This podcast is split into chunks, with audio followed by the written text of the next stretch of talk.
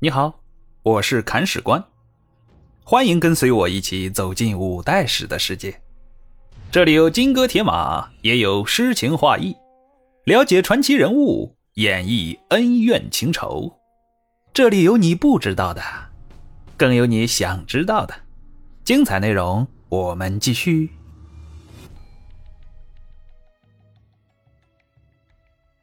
我们上回提到啊。黄巢临走之前喊出了一句话：“我黄巢还会回来的。”现在的黄巢啊，不想回去了，因为他认清了一个事实：大唐王朝气数未尽呢。得出这个结论呢，有以下三点理由：第一，朝廷的政府军还是很能打的，要不然黄巢也不可能跑到广州去呀；第二。皇朝队伍中很缺一类人，这类人呢还很关键，相当于刘邦的张良、刘备的诸葛亮、朱元璋的李善长、刘伯温。这类人是干什么的呢？出谋划策、制定长远战略方针的，也就是通俗讲的谋士。历史规律一再证明，农民起义军如果想成事儿。必须要有谋士的参与，因为这些人提供给你的是路线、方针、政策，是思想的引领。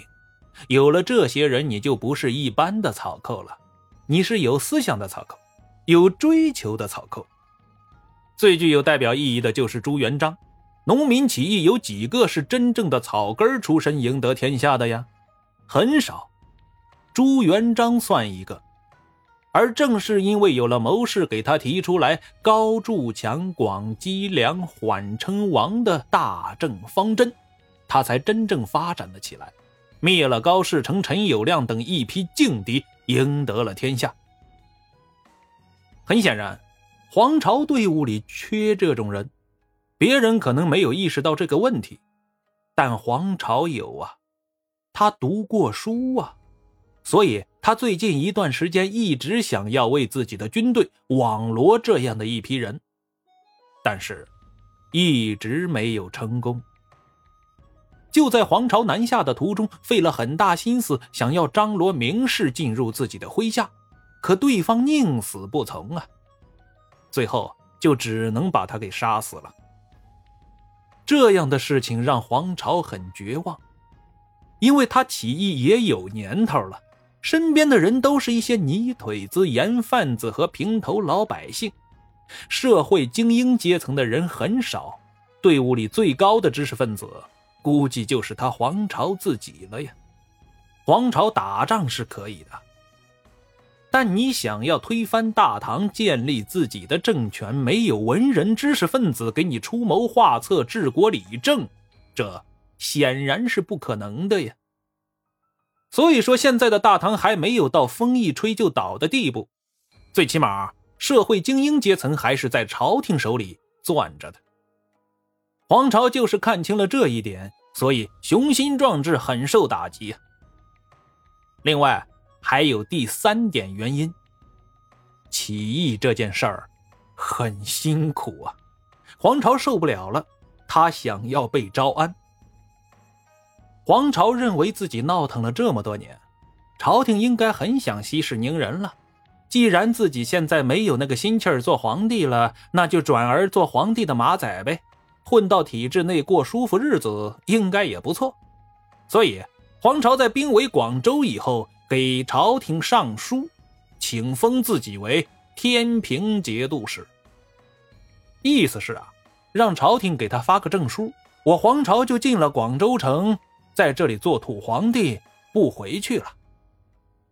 唐僖宗李轩接到皇朝的上书后，反应很干脆：“不准！开玩笑！如果给你一个造反的盐贩子封个节度使，那不是变相鼓励百姓去造反吗？谁想当官都起来造反一把，那我这个皇帝还怎么当啊？不过呀。”唐僖宗李轩确实也想息事宁人，考虑到安抚皇朝的情绪，他给了皇朝一个名叫太子帅府的四品官。相比之前对待王先知，这官职也不算低了，但是啊，依旧是没有实权。这就和玉皇大帝对付孙大圣的策略一样，你别闹，有官做的。但是黄巢是谁呀？人家也是读过书的人呢，朝廷的这些小心思怎么能瞒得过他呀？人家的期望值还是很高的，人家就想山高路远、偏安一隅做土皇帝。你让我做太子帅府，那就要去长安就职啊，而这又是个闲职，没有兵权。我去了以后还有好果子吃吗？所以说，不能去，打死都不能去。而更让黄巢感到气愤的是，原来自己在朝廷的眼中一直是个跳梁小丑，根本上不得台面呢。哼，原来。自己还是被人看清了呀！我皇朝科举考了这么多次，你都不给我及格。现在我闹起义也有几年了，你还是看不起我。既然这样，那就用拳头说话吧！皇朝愤怒之下急攻广州，克之。李轩得到广州陷落的消息后，还是蛮震惊的。他马上调兵遣将，在湖南、湖北驻防，想要把皇朝封死在岭南。这也是个计策，因为啊，唐朝时候的广东和现在相比完全是两码事儿。那时候的全国气温普遍温暖湿润，等降水线普遍靠北。举个例子来说，现在的河南地区是比较干旱的吧？但河南的简称是什么呢？豫，什么意思啊？象之大者为豫，也就是说。河南地区啊，那是有大象的地方呀。而现在的大象在哪里呢？云南，以及南亚那些小国家。这说明中国古代河南的气候和现在的云南、南亚的气候很像，降水充沛，日照充足。那我们再想一想，当时的广东会是什么情况啊？啊，当然了，到了唐代的时候啊。等降水线已经南移了，但也比现在强得多呀。当时的广东很大面积都是原始森林呐，很多地方都是土著酋长们统治着，真正的是烟瘴之地呀。所以黄巢的军队到了那个地方之后啊，很多人都水土不服，患上张毅死掉了。由于非战斗减员太严重，手下众将又都劝请北归。以图大利，于是乎，公元八百七十九年年底，黄巢最终决定北上。而北上就需要人呐，也需要军队啊，更需要军需物资啊，同时还要进行一场战前动员，这怎么办呢？这种情况下就显示出黄巢的智慧了，他在政治上提出了禁止刺史执财产。限令犯赃者卒，这样的具体措施，翻译过来就是啊：你当官的不能聚敛财产，如果犯赃的话，就要被灭族。说实话，这样的一些政策是不可能实行的。但是你施行不施行是一回事儿，有没有又是另外一回事儿啊？有了，你就给了老百姓希望。在这个希望破灭之前，他们还是会支持你的。这对皇朝来说就已经足够了。皇朝最大限度地汇聚了民心，补充了兵源，征集了战略物资，然后开始北上。曹军编了很多木筏，从贵州沿湘江而下，进逼江陵。而北伐的路上啊，有三个对手在等着皇朝。第一个出场的就是王铎。王铎是大唐的宰相啊，唐朝风气十分豪迈，出将入相是每个人的梦想。这方面呢，可以去参照一下初唐的边塞诗，有一首写的很好啊：“葡萄美酒夜光杯，欲饮琵琶马上催。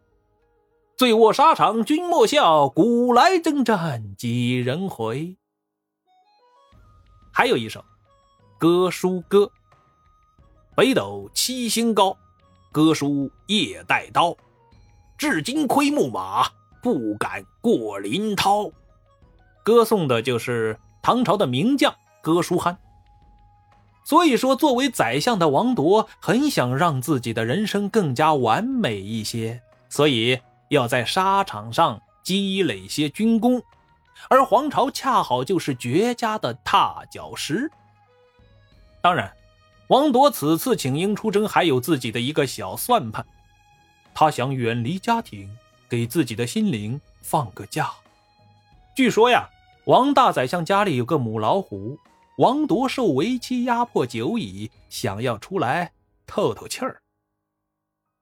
唐僖宗李轩任命王铎为南面行营招讨都统，屯兵江陵；任命李系为行营副都统兼湖南观察使，统兵十万，驻守潭州。江陵，也就是现在的荆州；潭州就是现在的湖南长沙。从这里我们也可以看出，王铎还是有些小聪明的。他也知道自己几斤几两，因此加了一道保险，让自己的副手李系带着主力兵马顶到一线去对抗黄巢，而自己坐镇大后方。这样一来啊，有个好处：打赢了，这胜利的功劳是我主将王铎的；打输了，是他李系不经打，关我鸟事啊！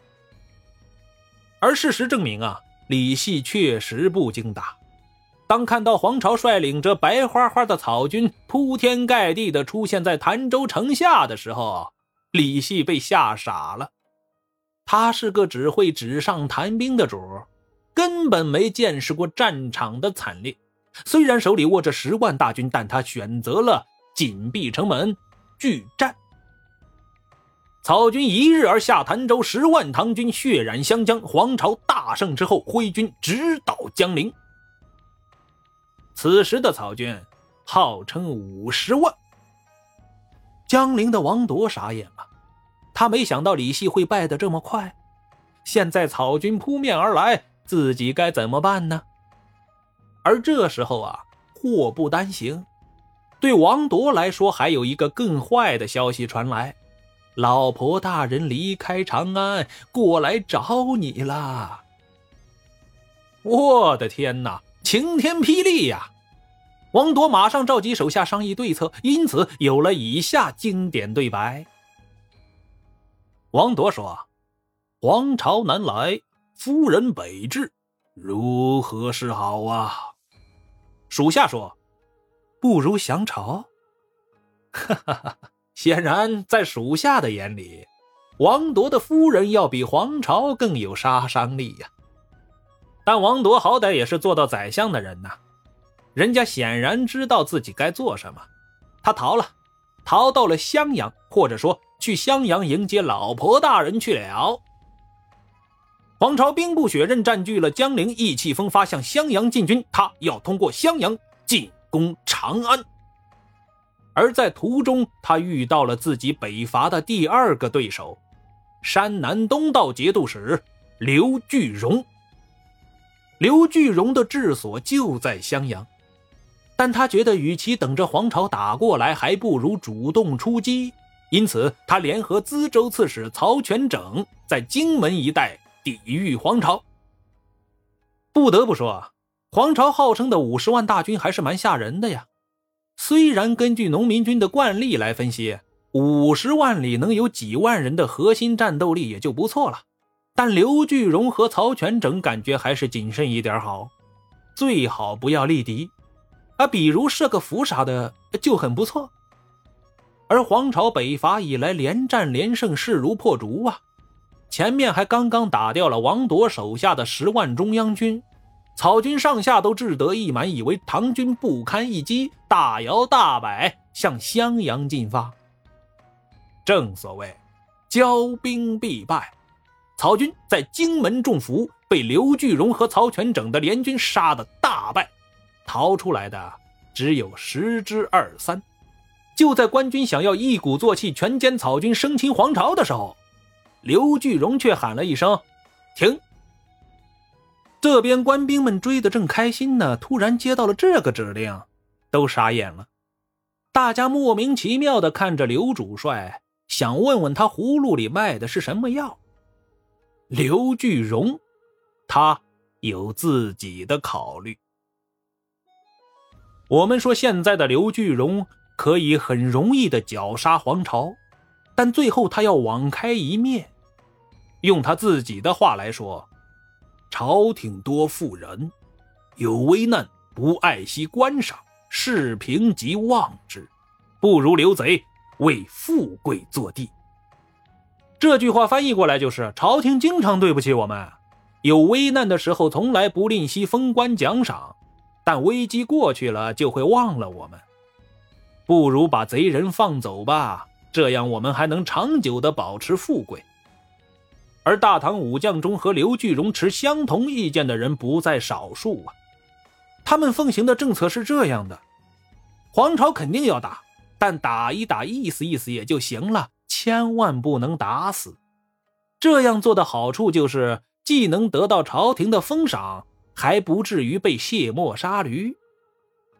我们说这种思维是很危险的。同时，也是皇朝能够上蹿下跳、蹦跶这么长时间的原因。但是，不久之后的刘巨荣就要为今日放走皇朝而懊悔不已，因为刘大将军算是间接的死在了皇朝手里。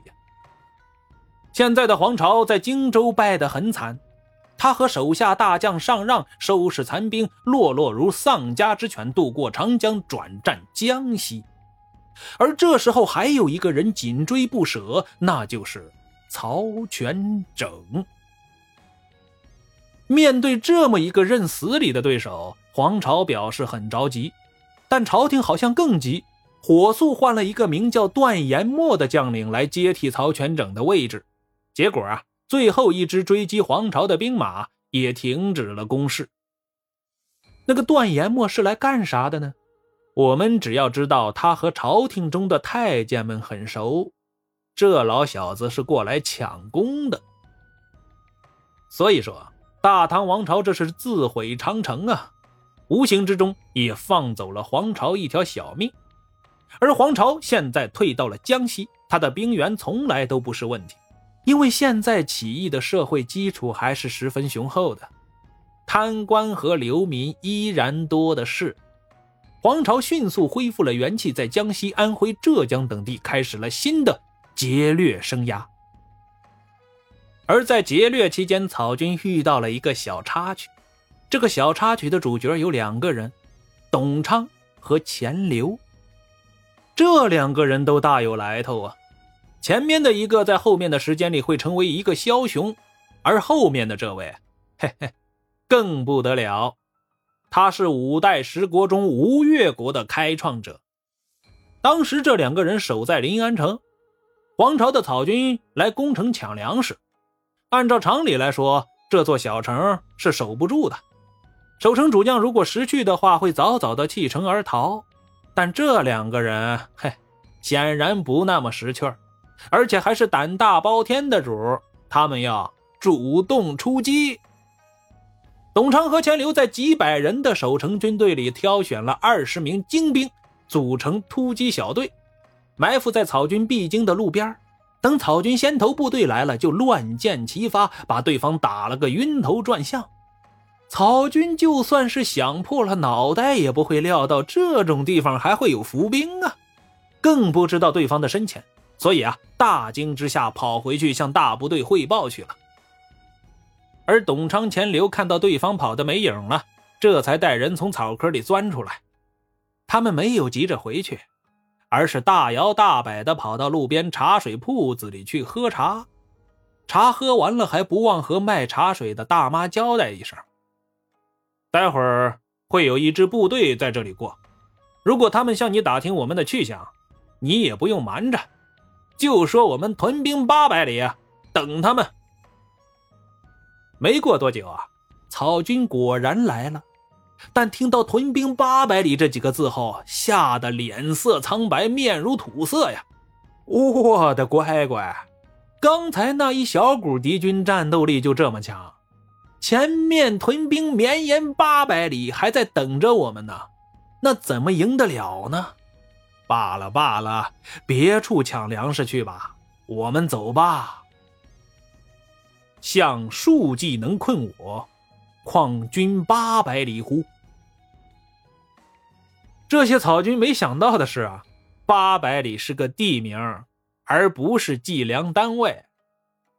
从这个小插曲，我们也可以看到，董长、钱刘这两个人胆子不是一般的大呀，兵不厌诈的手段应用的是得心应手啊。